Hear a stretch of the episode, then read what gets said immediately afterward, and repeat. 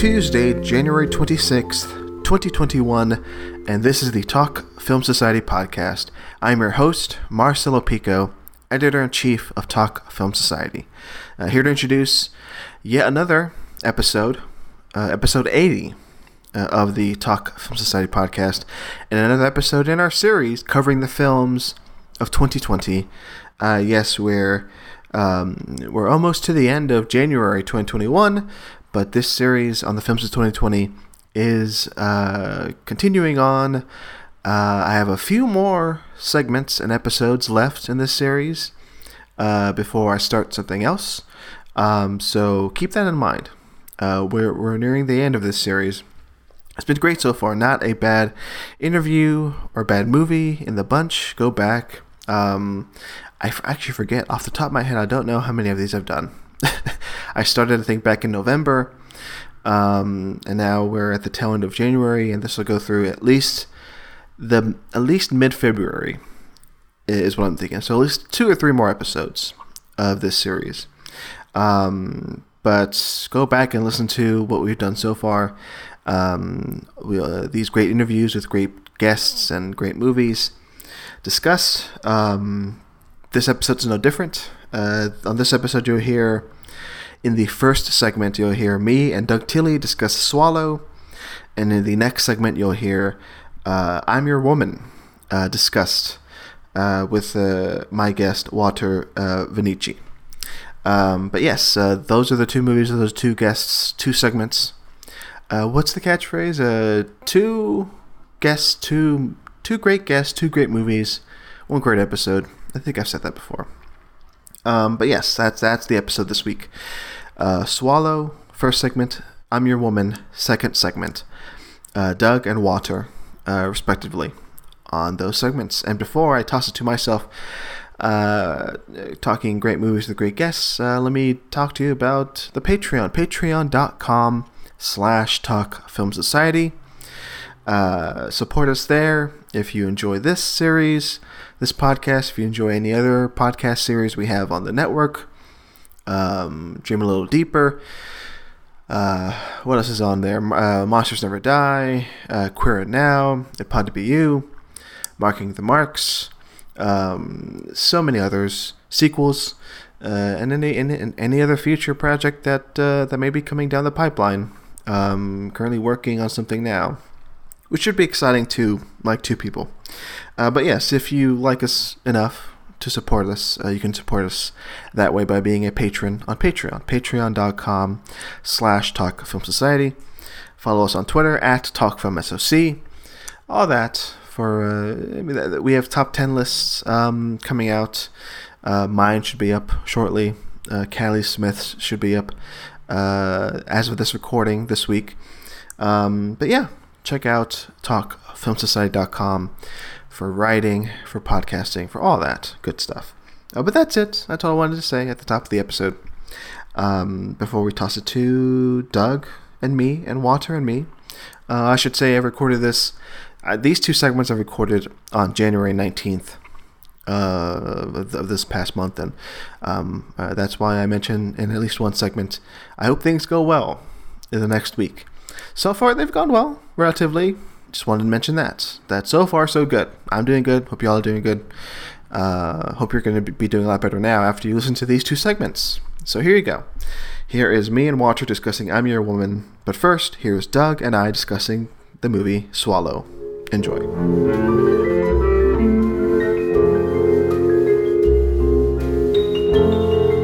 See, the great thing about this show is I spend 3 minutes basically revving up all the important details, like who you are, what the movie is, and what this show is, who am I, you know, and now we can just like dive into it and just like cut to the chase. Hey, you know what? I like it. Let's cut out the wheat. Let's go right for the chav. Exactly. Yeah, that's what I like. After having done this for 7 years, I'm like, yeah, I'm going to do as little work as possible. Fair enough. Which is saying a lot. But for this segment, Doug, and just to sort of also just say it again for anybody who missed it maybe in the intro or if this is their first time listening to an episode, of this series, I gave my guests a prompt. I was like, hey, what film of 2020 would you like to discuss on this podcast? And Doug, what is the film that you ended up picking? The film I chose from the year 2020 is Carlo Mirabella Davis's film Swallow. Swallow, yes. I'm excited to talk about this because I mentioned this over DM with you. I had seen this back in 2019, which seems like a decade ago, at Fantastic Fest here in Austin. And it was one of those that, yeah, like any indie film released at a film festival, where there'd be like Sundance, Tribeca, there's always like, you know, some people are privileged enough to see it early, but then it gets like a, you know, a wide release, you know, later on for everybody to see. And technically, yeah, let's call this a 2020 movie. The general public got to see this in 2020. But Swallow, okay, it's been on my mind since seeing that in 2019, and I had a chance to rewatch it today for this podcast, and I'm glad I did because it has been a long time. But revisiting it now, it I'll just say it's as upsetting as it was when I first saw it. Doug, why don't you give the people listening who don't know, who may not know what Swallow is, a breakdown of what the general plot is? Sure, and in fact, I guess let's start with the hook of the movie, which is about a woman who feels a compulsion to swallow small items. And it's funny, when I first heard about this movie, that's all I heard about is she swallows small items and then things happen. And so I went into it with kind of muted expectations. And I guess this is based on a real condition, I guess you would call it, a mental compulsion that people actually have. In the movie, she swallows things like marbles, pins, you know, upsetting things to watch, as you suggested. But the core of the movie is much more emotional than that, because it's about control, and it's about the lack of control in someone's life.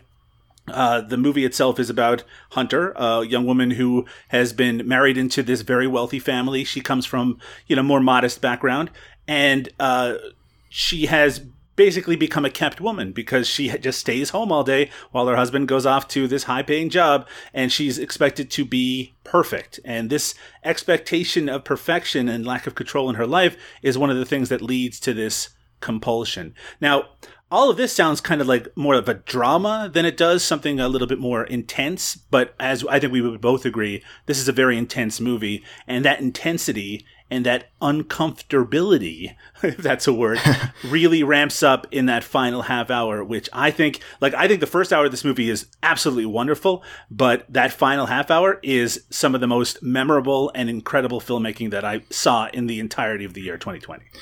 Yeah, it's presented very much like a horror movie at times. Mm-hmm. In the beginning, yeah, that uncomfortableness you mentioned, the way it's shot, the cinematography, the way it lingers on the face of Hayley Bennett playing Hunter, mm-hmm. The lead character. Yeah, and the music too. Like this one thing I noticed watching it again today is the music also swells and is foreboding during these moments when, yes, she starts off small, like she picks up a marble, swallows it, that progresses from there. But yeah, it in that first section of the movie, it does it really it's made to unsettle you, and it succeeds in that. On that mark to unsettle you. and then like to your point, it's not only like you see a woman swallow these strange objects, but yeah, as soon as you know more about her and what she's going through, yeah, that payoff in the end is pretty incredible. I mean, one of the things that a bit of a concern and a criticism of this movie is that it kind of simplifies a real condition down to kind of straightforward symbolism, and I do agree with some of that to a point. But to me, it's like it is about a wider issue than just a single person who feels out of control in their own life, which, by the way, is already a pretty relatable thing.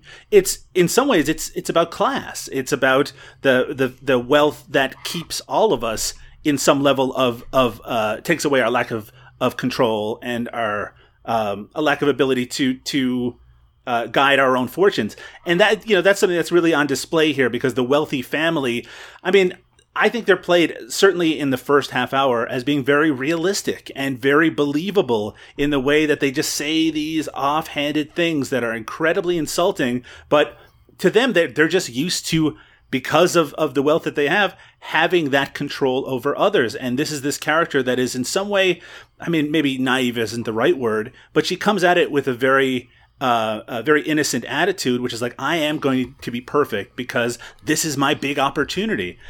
One of the lines from her husband's mother, her mother-in-law, is something about whether she's happy or whether she's pretending to be happy. And I think that there's something really at the core of this movie that's what it's about. But, and again, we're not, I don't think it's fair to go into spoilers in talking about this, simply because when they come in the movie, they hit you so hard. And like I said, that final half hour, the intensity ramps up pretty high. But I will say that there is a choice made in this movie where this character goes to a birthday party, and I remember watching it for the first time, and I had my hand over my mouth going, oh no. I just couldn't believe that this movie was going to make that decision, make that choice, with the risk of it taking the whole thing down, with the risk of it destroying this movie that had already been built up and I was really enjoying and really appreciating. It could have gone so badly. And I think, you know, depending on the person watching it, there's empathy shown in that sequence that maybe some people would feel uncomfortable with that level of empathy. Yeah. But I really feel like it comes from a place of such sincerity and such realness and rawness that it really, boy, I mean, when I think of the moments that stuck with me throughout the year, when you asked about the movies of 2020 that I might want to revisit for this, this is the one that sprung to mind. And it's solely because of that scene. Yeah, I'm with you there. I do remember seeing this for the first time, like having trouble wrapping my head around that scene, like you're alluding to. You know, some people might have a problem with what's happening there, and in the end, that catharsis that you know, these characters seek.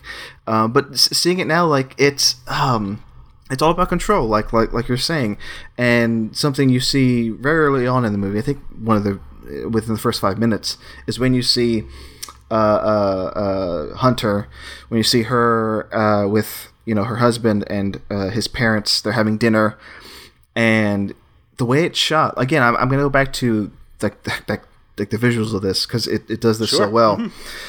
You see her just zone out because like they're just saying things she's not interested in, and she's just, and I think moments like disrespecting her in their own, like, you know, higher class way, like looking down at her, she just stares at like a glass of ice.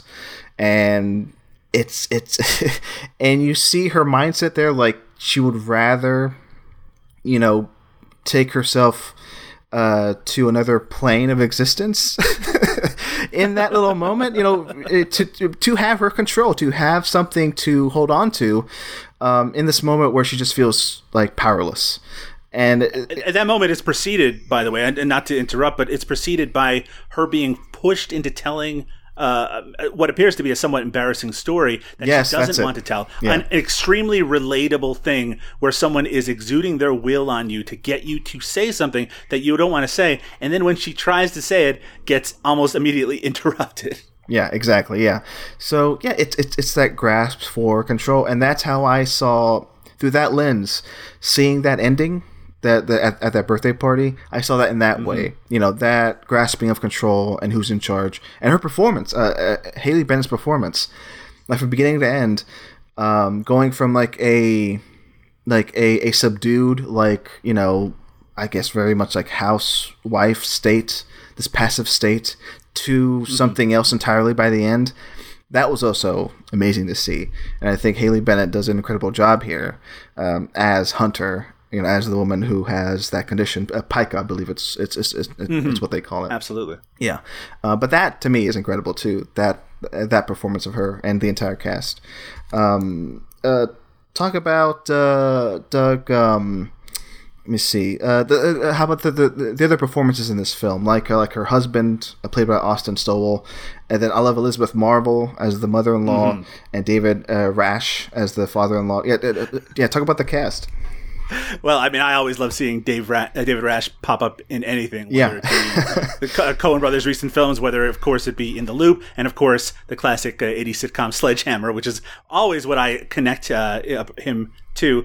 Austin Stowell is walking a really interesting line in this movie where he is – I mean, we can tell very early on that he isn't a charming, lovable partner to Hunter in this movie. That his character, it isn't that he has this level of darkness necessarily. I think really the kind of dickheadedness, I will call it, comes out first when he's getting dressed to go to work in the morning, and he finds out that she has ironed his tie, and it was a silk tie, and he gets this moment of just being a total jerk, you know, looks directly in her eyes and says, "No, it's okay," but obviously it's not okay, and it's just this little thing that as pushes her to that next level of, oh, I'm supposed to be perfect.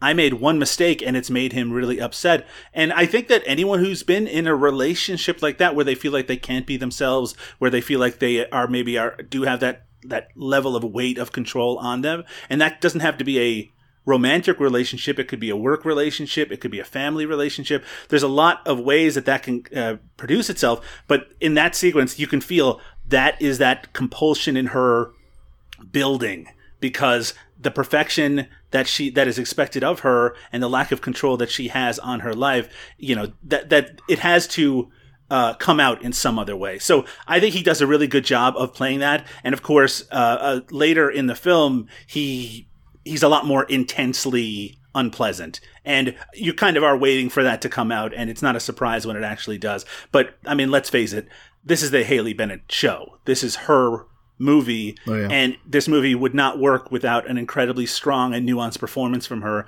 And it's a testament to her that when that first hour is complete and the movie takes a bit of a turn, that you at that point are with her all the way, even though she's playing up to that point a lot of, to a very great extent, a passive character. That there's hints of all of this background, all of this texture to this person, and by that point you're like, I know I was all in. I just wanted to see where her journey was going to take her next. So just a really amazing performance, and I'm sure we're going to be seeing a lot more of her very soon. Absolutely, yeah.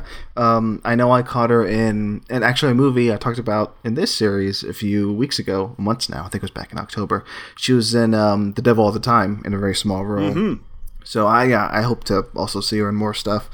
Another thing that stood out to me watching it again in 2021 this time, it's just how relatable those scenes were of Hunter, because she doesn't have a job. She's at home, and she doesn't seem to have like a hobby, because she's on her phone all the time. She's watching movies. She's watching TV. That sense of loneliness, like that sense of like not having anything to do. Mm-hmm. Relatable, especially now during a pandemic and in quarantine. And that I found intensely relatable, and another way I connected to the character, because just sometimes you need, you know, not only is it a sense of like control over, you know, people around you, but control of yourself. Like, this is, you know, one thing that I have that I can do that I'm in control of, you know. So, yeah, that to me is another powerful thing about this movie, just how somebody deals with loneliness. Absolutely. Yeah. And in fact, the physical act of hugging another person becomes intensely symbolic in this movie in a number of different levels. There's a character, a friend of her husband's, a work friend, and there's a scene, a very uncomfortable scene, where they hug, and it becomes something more than really an intrusion, which is what it is at first. And then later, Hunter hugs her therapist after she reveals something intensely personal to them. They're not the kind of hug, the warm hug, that I think a lot of people who have been isolated for a very long time during the past year would want to experience with friends. I know that we all are looking to break out of that isolation, but that physical act, and not just the act of hugging, I mean, the sexual act in this movie becomes very symbolic as well, because especially later in the movie, it is literally the only power that she is able to exude over her husband comes through sexuality. Yeah, exactly. And that was another powerful dynamic that I don't know. I don't ever really see in a movie, you know, where a woman takes control like that and exudes her power in that way, which is like, yes, very refreshing. Thank you for that. See what else can we say about this movie? Because I this is a movie that I love that I don't want to spoil. But I think for anybody who's coming into this, I get it's almost like, yes, there is some there's some graphic stuff happening that you see her swallow things. And those scenes for me in particular were really, horrific in that way that, I mean, it's not gory. There is blood. But just the way it's shot and the way it's like carefully constructed, like that pin scene early on, for example, and also they're very long scenes, and it's in a good way that they're long. She attempts to swallow a pin, and I guess a thumbtack or a pin, whatever those are called. Mm-hmm. Absolutely. She does it. She has the first attempt and spits it out immediately, and her tongue bleeds. Then she goes at it again, and in that long sequence, I'm like, oh my gosh! I remember reeling in the theater when I first watched this, and yeah, there's escalation is what I'll say. That's my warning to people. Mm-hmm. This thing escalates, and if you can't handle that sort of visual of a beautiful woman like swallowing very spiky things, then maybe avoid this. But still, this is a great movie. I will say that even if you are squeamish, it's not. You can't say that the movie doesn't prepare you for what's to come, because there is a lamb slaughtered in the first minute of this movie. Oh, yeah, that's right. That is, it's not shown in exceedingly graphic detail, but it certainly is meant to be incredibly unpleasant. So this movie does kind of prep you for the tone and the content that's about to come after. But one thing that I don't think we've really gotten to regarding this movie is that there are moments of real humor in it, very dark humor. Yeah, yeah. But this is I would call this an intensely black comedy at its heart, which I don't know if everyone would see that, especially considering some of the taboo subject matter that it covers. But I do think that there's a bit of a wink happening to the audience, especially in some of those shot choices. But, when someone describes what this movie is about, I think they don't need to be told afterwards that they're going to be seeing some unpleasant things in it. I'm glad you brought that up, because there are those moments of levity, like her husband and her family hires like basically a bodyguard to keep an eye on her, and I liked him. This character who I forget where he's from, an immigrant from Syria. Yeah, Syrian, right? Yeah.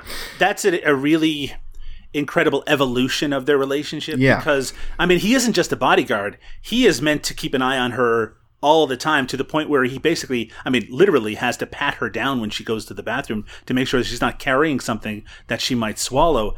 But he says to her, he's like, because he had to leave Syria because of war, he said to her that she wouldn't have the mental issues that she's dealing with if she was from Syria like he was, because the war wouldn't allow her to, it takes up too much of what that person is to allow these kind of, I guess, for him, I guess he would see them as kind of silly mental issues that she's dealing with. But the fact is, he becomes more sympathetic to her as he sees her struggle throughout. But that kind of happens in the background, because he is just in the background for much of the movie at that point. And then something happens a little bit later where we see that this character has, that he's made a decision. And you wonder how much of that background that he has and what he has seen in her leads to him to make that decision. So, yeah, I think he's great. But like you said, there is something kind of inherently funny about this very stoic, very kind of distanced character, and the way that they kind of interact. Yeah. Laith Neckley is the actor's name. And yeah, one of my favorite shots or like reaction shots in this movie is of him, near the end of the movie. I won't spoil it, but it's in relation to his connection with her, with Hunter. And yeah, it's the most heartfelt connection that she has in that first half of the movie. It turns out, yeah. But yeah, it's so good. Before we move on, Doug, was there anything else you wanted to talk about in terms of Swallow? Boy, I just want to say to anyone listening who might feel hesitant because of our kind of hitting the point that if you're squeamish, that there's unpleasant imagery, that there's unpleasant thematic elements to this movie that you might have trouble with. I do think it's one that it's worth kind of seeking out and pushing through all the same. I think that there's so much to it visually and in terms of the performances and thematically, and because it is covering ground that is not something that you see in movies every day, but it's doing so in a very kind of stylistic and a polished way, that it's a good kind of introductory way to get into not necessarily extreme cinema, but cinema that pushes boundaries. And I think this is a really kind of one that you can go into and it can push those boundaries back a little, and then maybe, you know, expand your horizons regarding the kind of films that you choose to watch. Yeah, good point. Yeah, because for every warning I give you, like it never crosses the line of being exploitive. I don't think it's always like centered on the characters. Like every, squeamish moment has a purpose to it, and by the end, yeah, it has that emotional punch that is like a true drama and not just a flat out. Not to say exploitative horror movies are bad, but I guess it's a bit smarter than that. So. Yeah, if you're hesitant about viewing it, people listening, keep that in mind. It's smarter than you may think. I also think it makes a great double feature with the recent Invisible Man film. Covers some similar thematic territory, but actually visually and the way that it's structured is similar enough that I think that they would really complement each other well. Yeah, and I will say the plan is to have this episode because I usually have two segments per episode. I'm going to pair this segment with "I'm Your Woman," which I just recorded earlier today. And "I'm Your Woman," surprisingly enough, I didn't make this connection till today after having seen that movie and rewatched this one. Also very similar in theme. So there you go. You can watch Invisible Man and also I'm Your Woman with Swallow. You have many options, folks. So there you go. Swallow. I think it's available as of this recording on Showtime here in the States. And also just buy it. You know what? I'm sure it's on sale on Blu-ray, VOD. Worth it. I'll emphasize again, visually a stunning movie. I do love how this movie looks. So there you go. Doug, as I've been asking guests in this series, I wanted to talk to you about how you've handled movie watching during the global pandemic we're all in. We're still in. How has your movie watching habits? How have they changed over the last year? Well, I mean, like everyone else, the theatrical experience for me ended in March of last year. And in fact, The Invisible Man was the last film I saw in the theater. I have taken lockdown extremely seriously, even though I live in a place where we haven't been hit as hard as in some areas of the world, and indeed in some areas of the province in which I live. I want to be an example to other people, and I also just can't feel comfortable right now sitting in a room with recycled air with dozens of other people, breathing it. Maybe there's an element of just paranoia about that, but I think 2020 taught us all to be a little paranoid. So to me, I've had to find other avenues to scratch that itch of communal viewing. And I will say that one positive thing about the year 2020 is that we found new ways to do that. And whether that be getting together with friends on Zoom and watching a movie that way, I have investigated. There's an app called Cast where you can communally watch movies. Netflix has group watches. Amazon has group watches. There are, and this, I don't know if this is a secret that is not supposed to be discussed, but on Twitch there are movie channels that are, I mean, frankly, illegally putting together marathons of films, thematic marathons that are meant to be communally watched and discussed while they're on. There's been all-night marathons that have been done by friends of mine and by probably mutual friends of ourselves. It's been an opportunity to find new ways to capture that feeling of being in a place enjoying movies together. And it's never going to capture it, to the full extent of sitting in a cinema. And I don't know when the next time I'm going to be able to experience that in the way that I did before is going to be. But I do want to kind of champion the people and the kind of the software, really, that has pushed that forward. And I do think that that is going to continue no matter where the cinematic experience goes in the next year, 2 years, 3 years, that there's going to be a place for getting together with friends and just watching weird shit together. Oh, yeah. I'm glad you brought this up because it's something I haven't touched on in the previous segments for this series. But, yeah, that the technology that's allowed us to communally, is that a word? To watch movies together online is what I'm saying. Like one of my favorite experiences was watching like a compilation of beheadings at a film festival online, right. Mm-hmm. And it was all through this. I forgot the app they were using, but it worked out. Like there were some hiccups here and there, during this live feed, but it was like live. The host was there on screen presenting these clips, and people were in the chat room and watching along and. It was, to your point, Doug, it's not going to fully replicate the experience of watching it in a theater, but it's close. It's close enough. It was fun. That's the point. That was my big takeaway. Moments like that from this past year have made me like hopeful that, we can carry those ideas, into the future. We can, not only film festivals, but like any other, mutual viewing experience we can share online with people who we don't live next to, who are not in the same city as us. So that's a great thing. If that's, if there's one positive we can take away from 2020, it's given me a really big appreciation for the idea of curation, right? Yeah. For someone sitting you down and saying, I'm going to show you something that you have not seen, or maybe you've seen and you haven't seen it in this context, but I'm going to dictate what you are going to see for the next hour, the next 2 hours, the next 3 hours, and maybe you'll come back next week and I'm going to do it again.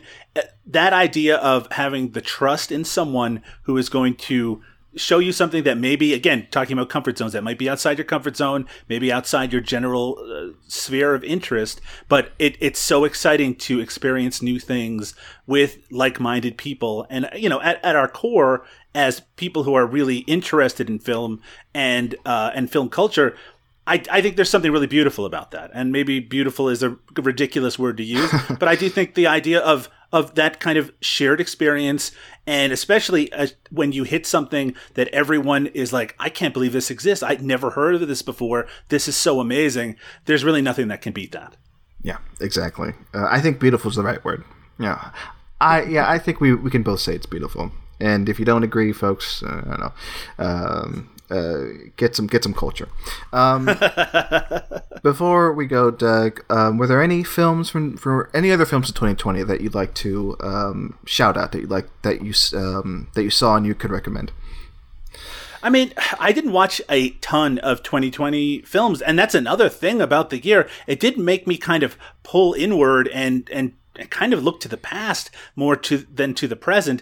But that isn't to say that I didn't, as I mentioned, I did see and very much enjoyed The Invisible Man. There's another horror film from 2020 called Relic about a family dealing with a parent that is starting to succumb to dementia, but it's a horror film and I think it's really well done. I did not hit me as strongly as it hit some others, but maybe because I saw it before my own family had some health crises in the second half of the year. Maybe if I was to revisit it now, it would actually hit in the way that it seems to have hit a lot of people. The comedy Palm Springs with Andy Samberg and Kristen Melody, I was kind of surprised to see it on Best of 2020 lists, but I guess in retrospect, it was the kind of movie that really captured the zeitgeist almost accidentally when it came out earlier in the year. It just sort of popped up and everyone seemed to be talking about it for about 3 weeks straight, but it kind of seemed to me like then everyone had seen it and no one was talking about it anymore. But I guess it resonated with enough people that you did kind of see it still linger at the end of the year. I just want to say, though, that the movie that I experienced in 2020 that I was most surprised and delighted by was not a 2020 movie. It's a movie from 2010. I don't know if you've heard of this one before. It's called Flooding with Love for the Kid. And this is a movie. It's amazing. I didn't know what to expect when I saw it. It's by a director named Zachary Oberzen. And it is a shot for shot. Well, actually, it's not a shot for shot. It is a adaptation of the novel First Blood, which again was later adapted into the First Blood movie with Sylvester Stallone. It's an adaptation of the novel, shot entirely in one apartment with one actor playing all of the roles. Wow! And it is that could go all sorts of different ways. It sounds like it would be just kind of this. This self-indulgent experiment, but in reality, you see this incredible performances of someone taking this incredibly seriously. And he made this adaptation, $96 in a single apartment. If you can find a copy of Flooding with Love for the Kid, I strongly recommend it. There you go. You got me there, Doug. I have not heard of that, and I'm going to look it up and try to see if I can watch this madness, because it sounds super intriguing. Wow. No. Intriguing is the word. For sure. Intriguing. Beautiful, maybe. Doug, thank you. Great conversation. Before we go, plugs. Where can people listening find you online? Well, you can find me on Twitter at Doug_Tilley. That's Tilley. And you can also find my podcast, Cinema Smorgasbord, which is over at the Cinepunks Network. That's at cinepunks.com. But you can find all the latest episodes at cinemasmorgasbord.com. That podcast is an umbrella podcast with a bunch of podcasts devoted to different subject matter, including the filmographies of Jackie Chan, Carol Kane, the Filipino Peter Lorre, Vic Diaz, and others. Check that out at cinemasmorgasbord.com. And also, I do a podcast about micro-budget cinema called No Budget Nightmares, and you can find that at nobudgetpodcast.com. Both of those are on Facebook as well if you just do the search for their titles. There you go, folks. Check that out. Doug, thanks again. And you're with me for another segment of the series in which we discuss 2020 films is Walter. Hey, Walter. Hey, how's it going? It's going good. It's going good. It's a good Tuesday evening. It's five o'clock. That's evening, right? As soon as it hits 5, it's yeah. It's the evening. It's 6 o'clock in my current time zone, so yeah, I'll give it to you. 6:08. Definitely there. Hopefully gearing for an uneventful week ahead. So knock on wood. But for real. Yes, honestly. Hopefully by the time this is out, the world hasn't gone to shit further, more so than before. It would be nice. Yeah, it would be nice. But yes, we're in 2021. We're still talking 2020 movies. I think this idea, or you coming on the show, Walter, came about from that prompt I did a few weeks ago, months maybe now, of like, hey, who wants to be on my podcast? And a lot of people replied, talked about a lot of movies so far, going to be recording more segments, going to be doing this for the next few weeks. Some of these I had not seen before, some of these I had seen before and am eager to rewatch. This one I had not seen before, it's been on my radar, but I finally sat down and watched it today for this segment, and I'm happy to talk about it because it's a good movie. Spoilers. It's a good movie. But Walter, before we talk about the movie. No, we're talking about the movie now. Tell me and the audience, because I already know. Tell the audience, Walter, what movie you ended up picking for this series. All right. I chose I Am Your Woman, actually. This movie, I'll tell you this. I did not like this movie initially when I first sat down and watched it. Yeah, this was not high on my list at all. When I first sat down and watched it, I did not really care for like the pacing or especially like the length of certain scenes. I thought were too long. It's just a lot of things. I'm just like, all right, God, this movie's fucking terrible. However, subsequent viewings and time, I like it when a movie sticks with me. If it's a movie that I'm kind of constantly thinking about, that's a very good sign for you. If you're constantly kind of in the back of my mind, like, oh, that scene was kind of cool, like, and just thinking about the characters again, kind of the world they inhabit, and the overall like movie as a whole. No, changed my mind, loved it. That's amazing. I love when that happens. When like for me, the biggest example of that is when I saw Michael Clayton for the first time, and I came out of that movie hating it. I made fun of it. You know, I described certain scenes to people and just made fun of what was happening to Michael Clayton because that was a ridiculous movie. But just like you, and with this movie, it stuck with me. Certain scenes stuck with me. The character stuck with me.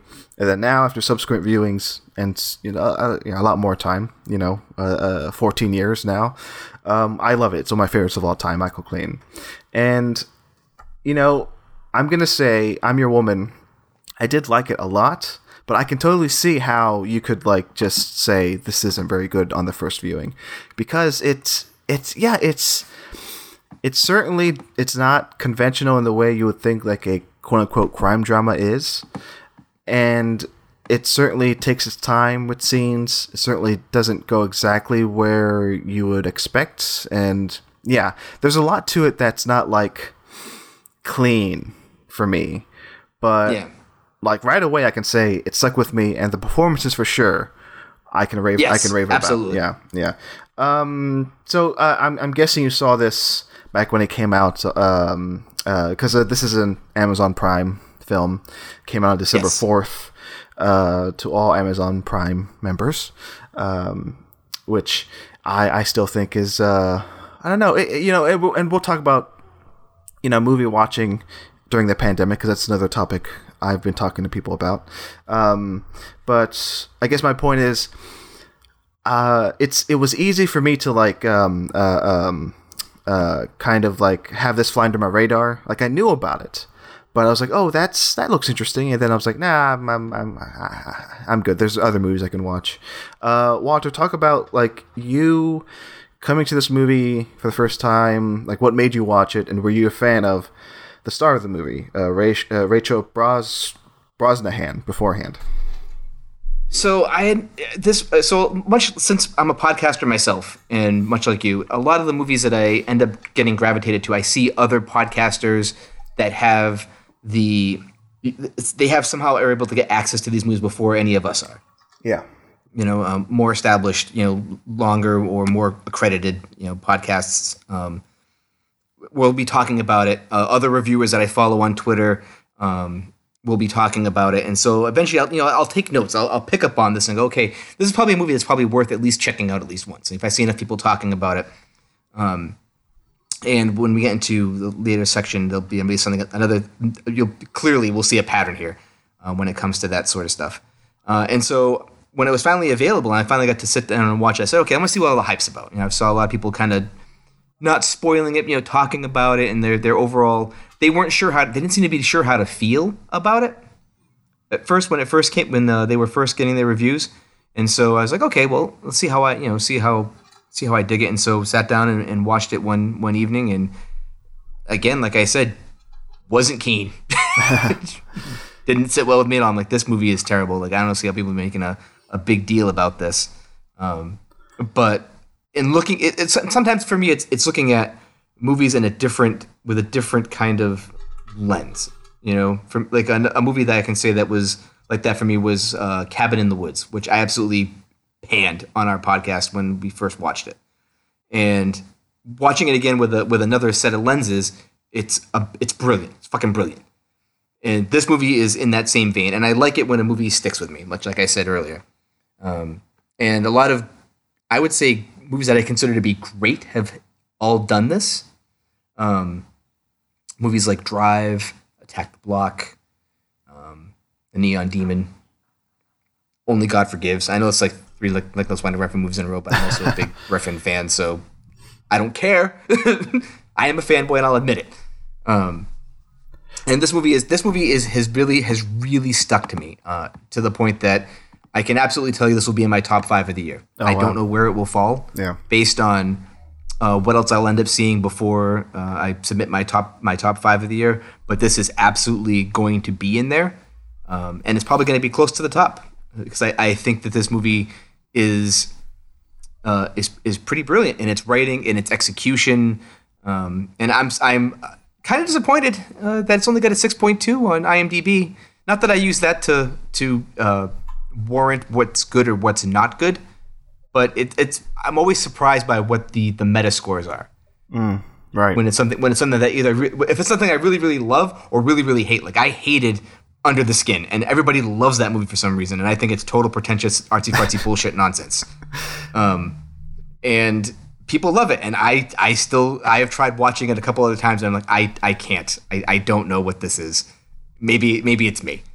But the performances in this, Rachel Brosnahan's in it is great. Marsha Stephanie Blake is great in it.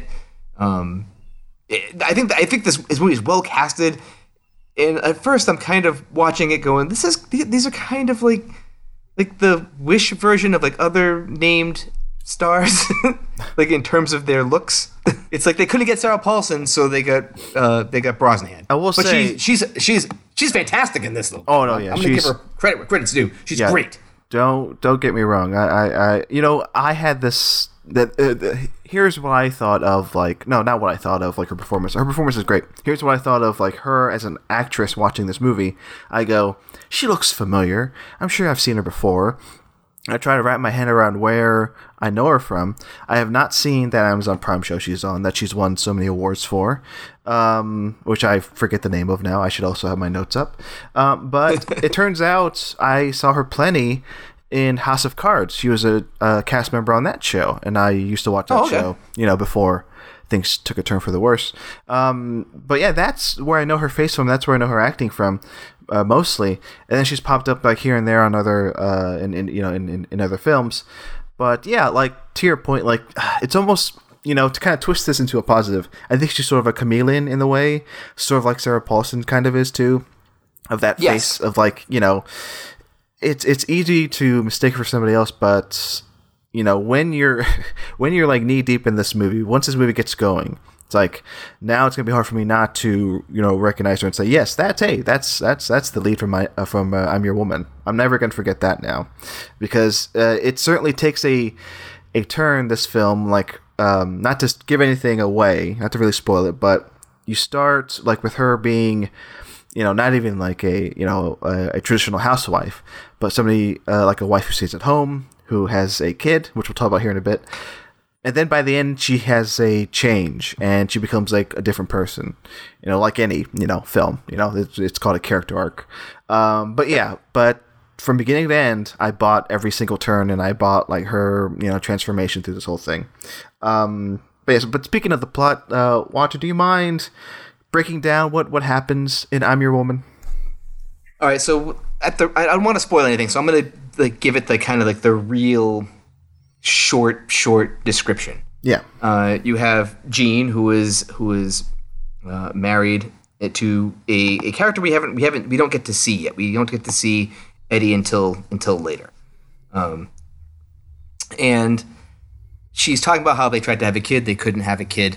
One day, he shows up with a kid, and he's like, don't ask questions. And at that point, I would ask a lot of fucking questions, but this is set in the 70s. And so this is set, I'm not sure exactly where in the 70s it's supposed to be. I mean, the cars are like 68, 69s. So this is still during the women's liberation movement, so to speak. I believe that's where the timeline falls, where the, a lot of women were still taking this more submissive role to their husbands, staying at home, taking care of the house while there was a primary breadwinner. And so she just doesn't ask questions. And then something happens and we're not told. And I love how we're not told anything. Yeah. And that's, I think, the thing that I really love about this. Julia Hart has written the script in that it gives you little pieces for you to fill in on your own as you go along. She gets a guardian that shows up at the house named Cal. And he's like, we got to go. And he's not explaining anything because he can't. He's like, I can't tell you. We just got to go. And so clearly there's a looming imminent threat. And he has been sent to protect her from whatever this threat is. And we as the audience don't know. And we don't know where Eddie is. No one knows where Eddie is. And that's like the question that they keep trying to ask. And things, when people say slow burn, I think they're not using it correctly because a slow burn implies at the end that there's going to be a powder keg moment, and there kind of is, but it's not necessarily at the end of the movie. There's a really wild scene that shows up about two-thirds of the way through the movie, that takes place in a nightclub. And I'm not going to give any details there. Pretty insane, because if you can imagine being in this situation yourself, you would shit your pants. Yeah. And as we see this, you know, her character seems to be really passive for the most part. But as we see her evolve less so, asking more questions, getting more answers, and putting things together on her own. So that way, when you get to the ultimate conclusion here of the film, everything makes sense. You know? Yeah. That exactly. It's not just this out of the blue. It's one thing. I mean, I do love a good revenge type story, a good story where you have, the heroine or the hero is, fighting back. But one thing I've always felt like I've never really liked is like the sudden like badassery moment that a character in the usual revenge movies gets. You know what I mean? Yeah. Where they suddenly become a house of guns, a house of knives all of a sudden. They're just, kicking ass and taking names. This doesn't do that. This gives you a different kind of badassery. And it is someone who has finally like stopped being passive and has decided to take a more active role in their own lives. Yeah, exactly. Yeah. Hope that made sense. Oh yeah. Without giving too much away. Yeah, it does. And like the only thing I want to add in is like we were saying before, like this takes like a, an unusual, sometimes refreshing look at, a typical like crime thriller. Like, absolutely. And I will add like, Jean, the main character, Rachel Brosnahan, like she's married to somebody who's in, a criminal organization, and you hear about things or you don't hear about things that are happening, not on screen, off screen. And that's what I find like refreshing about it. It's like, in any other crime movie, in a typical crime movie, I should say, you would see all this stuff, that absolutely that they talk about, that they describe, or that, and then sometimes people lie about what's happening off screen. So you would see, a lot more action scenes. It would be like, I don't know, I can't think of a crime movie right now that this would be on the periphery of, like, but this is everything that happens, like, to the supporting characters, to, like, somebody who's married to somebody in that organization. That's what I love about this approach.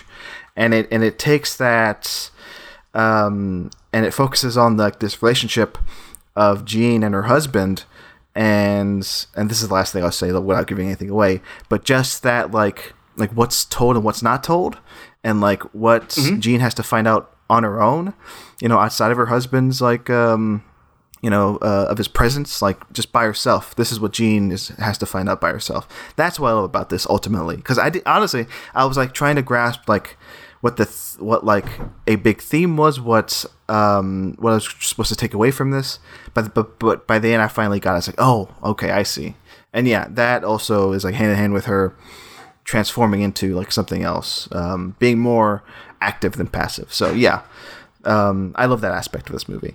And the other aspect too, speaking of the active and passive, is that we only see things through Jean's eyes, despite the fact that we're not in a POV mode.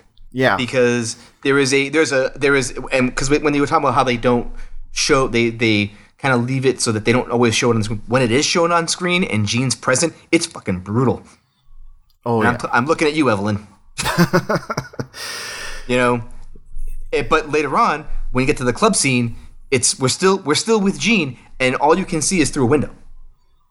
Yeah. Yeah. Oh, yeah. Exactly. Yeah. It never veers away from that, and it always makes like her and like you as the audience, you're along on this ride with Jean, like basically like trying to survive in this, underworld of these shady characters, and you don't know who to trust. Like, you don't know if like somebody's going to come in and do something awful, because you're just not sure who is who.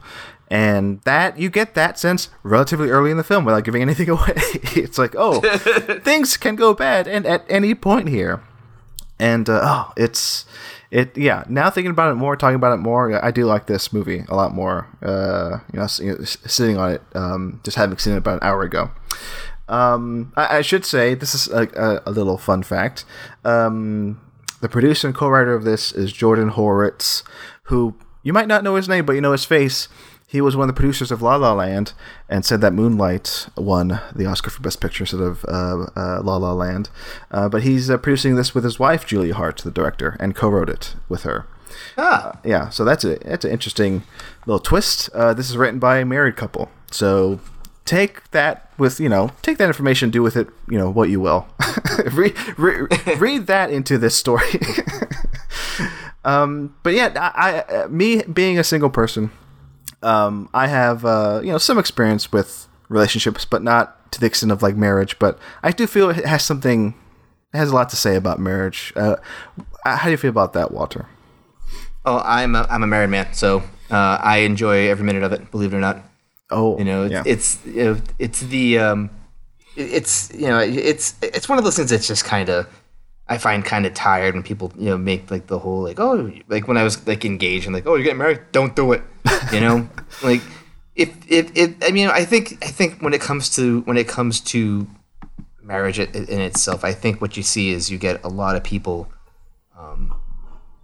Who feel that it's got to be on their own timeline and on their own terms. You know what I mean? And for me, it was not the case. I was basically just waiting to call my shot. Like, if I knew when the right person would come along, I wasn't going to try to, force it through just for the sake of like, oh, I've been with this person for X amount of years. Like, I want to make sure I was doing it right the first time, And that's where I am now. And I think that the relationship I have with my wife, I think is a very good relationship. We complement each other pretty well and play to each other's strengths and weaknesses fairly well as well. So, it's and also too, it's 2021 now. This was taking place in like the early 70s when the dynamic was very, very different. Oh yeah, when I said earlier, that you had a lot more women staying home. Taking care of the kids or taking care of the house if there were no kids. The husband was the worker, and they didn't really have a voice in what was going on in terms of the house. The household itself. It was basically okay. Well, we got we're doing this, this, and this, and they never really had like any sort of major input outside of maybe going grocery shopping. And so it's very much night and day.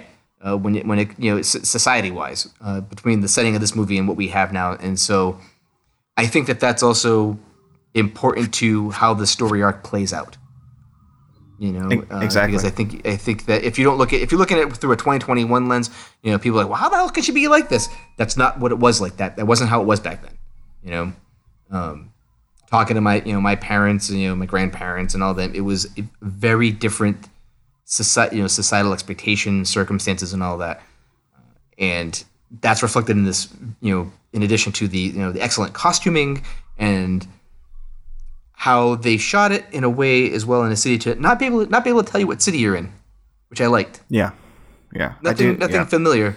A city, but not you don't know what city. And so they're also. I think that also helped them too in the production of this, because I don't think this had a very large budget at all. And that's one way you can. Keep the environment and the flavor going without having to spend too much money, and keeping it also a rich environment, not just letting it be like this kind of it's a city, fine, whatever it is, So I think that that's as much as enmeshed into this, how this movie is put together as a whole and how this movie I received it as a whole. I think all of the pieces just work together so well. It is a complete meal. Absolutely, yeah, and yeah, I do. Have to credit Julia Hart as a director because, I don't know how costly this thing was, but I'm sure it was small, relatively, possibly like an indie film budget, right? That's what I'm thinking. Yeah, but she uses it to its full extent. Like, I like how her camera makes it feel very like like it was shot in the 70s, like with the lens flares, for example. Like if I'm correct in my assumption, I maybe this wasn't shot on film, but maybe on digital. So you'd have to like replicate the lens flares, digitally. And if that was the case, then they put it off pretty well. That lens flare, late 70s look. of a film. So yeah, those little details, and like you're saying, the clothes, the setting, all that like really helps with the story and places it, you know, in that time. And then I have to point this out. Going back to that topic of like marriage, like I will say, like the relationship between, the Jean and her husband, that's one way, you know, of looking at marriage, you know, back then in that time. But maybe one of the most beautiful moments in the film is when Jean looks at another couple. I'm not going to say who it is. And they're a more progressive couple where like these two do so much for each other. Like they're both equally, you know, talented in like the things they do. And they're both protecting each other in ways that I can't imagine like Jean and her husband, or maybe her husband, Jean's husband, would do for Jean. Yeah, I don't know. It's a different relationship. But that moment on Rachel Brosnahan's face looking at that loving couple and what could be, that was also a beautiful thing. And that's I would agree, because I also think the thing I took away from that too is that you also get the feeling just also in her facial expression that she knows Eddie would never be like that. Exactly. Yeah. Oh, so good. Is there anything? Speaking of Eddie, I also like the I also like the little reveals too about. I also kind of like the reveals of Eddie's past as we go through the other characters. Oh yes, because it's again a little sprinkling. You're not told everything. Little pieces you get to put them together when she's talking to Terry and she's talking to Art. You know, and like they all know a little bit, but they don't want to talk. They don't want to say anything. They want to talk out of line because they don't know how this is all going to play out. You know, because they don't know what's going to happen next, and so they don't want to put themselves at risk by spilling the beans or saying too much. Yeah, and my favorite line from the movie is when Jean's talking to somebody and she's saying, well, Eddie never told me about this, and that character tells Jean like, well, that's, I forget the exact line, but it's basically like, oh, that's just how it is. That's how men are. They don't tell you everything. Yeah, exactly. Yeah. So yeah. Hell of a line. Was there anything else you wanted to touch on, Walter, with I'm Your Woman? It is a nitpick. A nitpick and a half is the final scene. Okay. How could he have not seen that coming? Because he is clearly facing the camera before the event happens. Yes. Okay. I see what you're saying. Yeah. You know what I mean? Yeah. Maybe I have to go back and rewatch it, because as far as I'm like, I haven't watched it since my initial viewing of it. I should have rewatched it before I came on, but I clearly remember the character looking right at Jean while he's talking, and then you get the final scene in the movie. Nitpick. It's a minor nitpick. was this the scene in the car? In the car, yes. Okay, yeah. Yeah, no, I, again, we're just tippy-toeing around this thing, but I'll say, I think he might have looked away for a split second. I think that's what happened. That's my guess. Yeah, Maybe I missed it. Yeah. Maybe I missed it, but at the time I was like, hold on. You know what I mean? Which also, I mean, like I said, I didn't like the movie at first. I love it now. Uh-huh. It's great. Yeah. For those who are super frustrated about what we're talking about and want to know more, go watch the movie. But for those who watch it. For those who have watched the movie, just to be clear, this is the scene in the car, very pivotal. I'm sure you know what we're talking about. But I'll say I did have that in mind. I'll go, wait, how did that happen without, you know, so-and-so realizing that it was going to happen? But I forgave it immediately when I saw the next shot and like the reveal of what happened. I'm like, okay, you know. I'll take it. It's fine. Yeah. And when I saw that shot too, I was like, fuck yeah. Yeah. I was like, because okay. It all pays off. Yeah, exactly. Everything you see that led up to that moment everything you've seen up to that point has all led to that moment.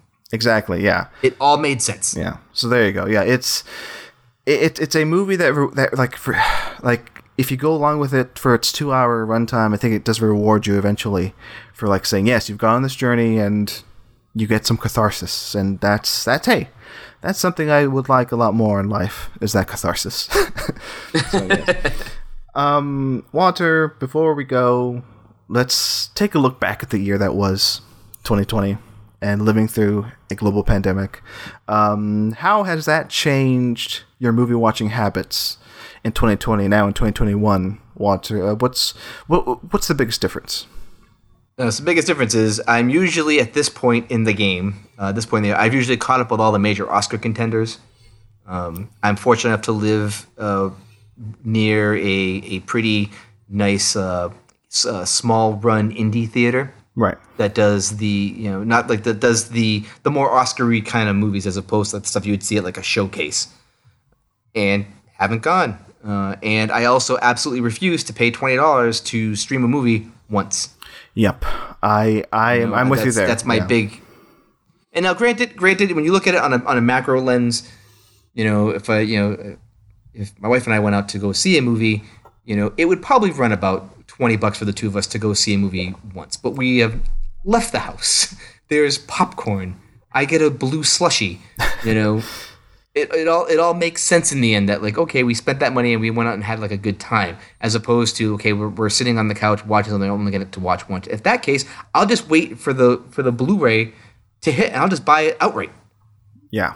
I'll roll the dice. I'll take my chances and just buy it sight unseen. Yeah. So haven't watched as much as I normally have in previous years, not as much as I would like to, mainly because I just feel that the buy-in for a lot of these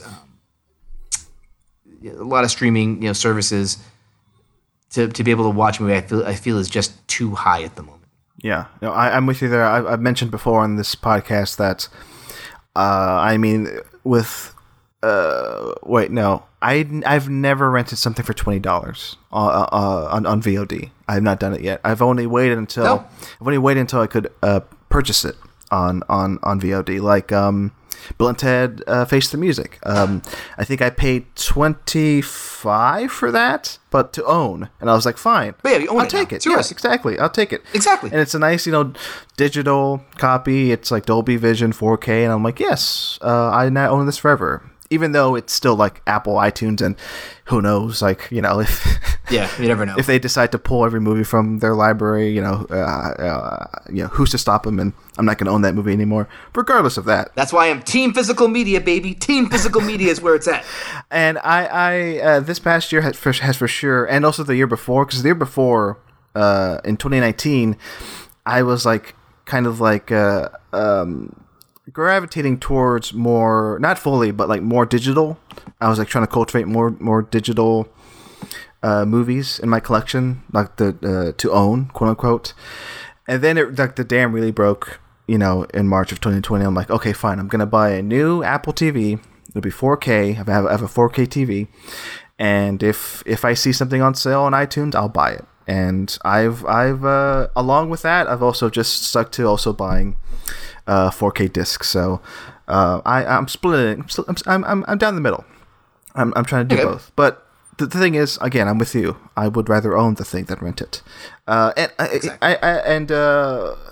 This year has been weird because the Oscar season is not going to end for another few months. The Oscar contenders. I mean. They're the ones that are going to be in the running for Best Picture. Some of them have not been released wide yet, digitally, which is insane to me. There's some big names coming out in February, and right now I could not. I maybe could come up with like a list of 10 movies that I could say, yeah, these I'm pretty sure will be nominated for Best Picture, but. It's going to be a hard – right now to do it would be a hard list to pull together because I don't know what's going to happen. It's all up in the air. And so the reason why I'm doing this show is to kind of watch as much as I can because who knows what could be nominated. Exactly. Yeah.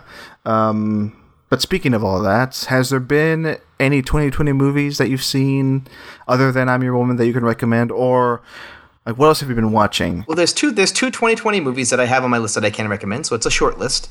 Yeah. But I will absolutely recommend The Sound of Metal. Yes, this is another one that's absolutely going to be on my list. I loved this movie from the outset, and specifically, if this movie doesn't win the Oscar for sound design, I don't know what to say. It is a broken system because this should win for sound design, sound editing. Because the sound, even on my TV, which I don't have a sound bar or anything like that, the sound on this movie immerses you into what's going on in Riz Ahmed's character. Oh yeah, absolutely. Every moment, and they use it precisely, and it is done flawlessly. So I would say The Sound of Metal's one, and the other one that I see a lot of division on Twitter right now about this. Oh, here we go. I dug it because any movie that subverts expectations and does it the way this movie does it, holy smokes, Promising Young Woman. Oh, I was going to guess one of either two movies, and that was one of those movies. I have not seen it yet. I might see it tonight. I'm eager to see it, and I might talk about it on the show later.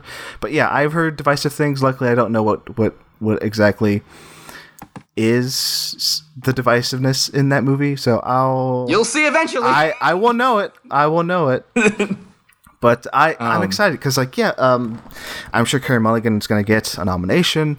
It's getting talk now this week that it should be nominated for Best Picture. So at least that conversation is happening, and I think that's all good. Sight unseen for me, but I've heard good things. I would say that it is a. After I watched it, I was like, I ended up reading a bunch of articles about it to make sure that I was like, am I getting this? And I think I am to an extent, and I think that I think part of it is I have a certain dark sense of humor when it comes to certain things, and I think people expected one thing and got something else, and we're like, what the fuck? But what I got out of it, I was like, no, this all makes sense to me. Like I see this, and this is one of those movies that makes sense to an extent, given the subject matter. Right. But I would recommend. Right. There you go. Was there anything else, Walter, that you saw this past year that wasn't a 2020 movie that you really liked and could recommend? Yeah, actually, I could actually. So for those who may know who I am, know that I have a very bizarre taste in movies, and thankfully Amazon is not disappointed in feeding me a lot of goodies. Got to watch Jiu-Jitsu. The only reason I watched Jiu-Jitsu is just watch Nick Cage's performance in it. The rest of the movie sucks. But a movie that came out in 2017 that came through my feed that I have to talk about because I enjoyed it that much is The Velocipastor. Oh, my God. It is about a priest who turns into a dinosaur. Yeah. And it is... All right, so the only movie I can compare it to that it's in the same kind of category is that it is in the same kind of vein as The Lost Skeleton of Cadavra. Okay. And if you haven't seen that movie, you absolutely need to, because that movie is brilliant.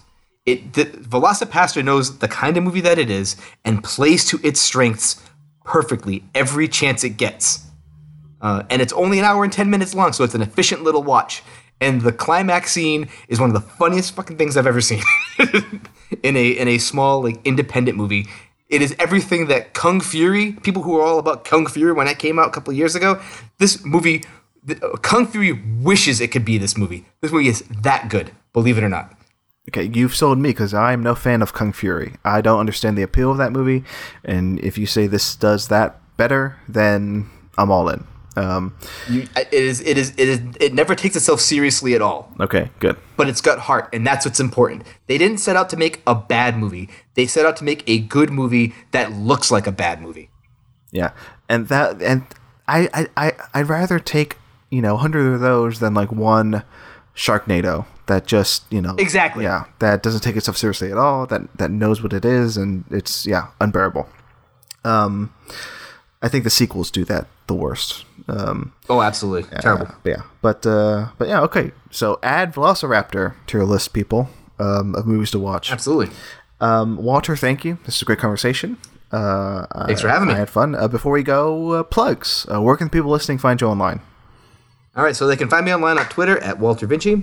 They can also check out our podcast, the First Time Watchers podcast, where I do movie reviews with my friend Tim Costa and Hermano da Silva, where we talk about movies we have not seen, then we watch it together and then discuss. And they could be new or old or something on our list of shame. Awesome. There you go. Folks, check that out. They're great people. Watcher's great. I've been on that show. So please check it out. Yeah.